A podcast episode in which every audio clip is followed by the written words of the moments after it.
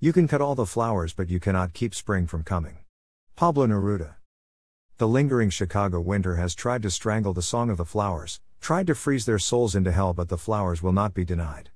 I spied them in their finery this morning, heard their revelry as they burst into song heralding the finest sunrise hours, to date, in 2018.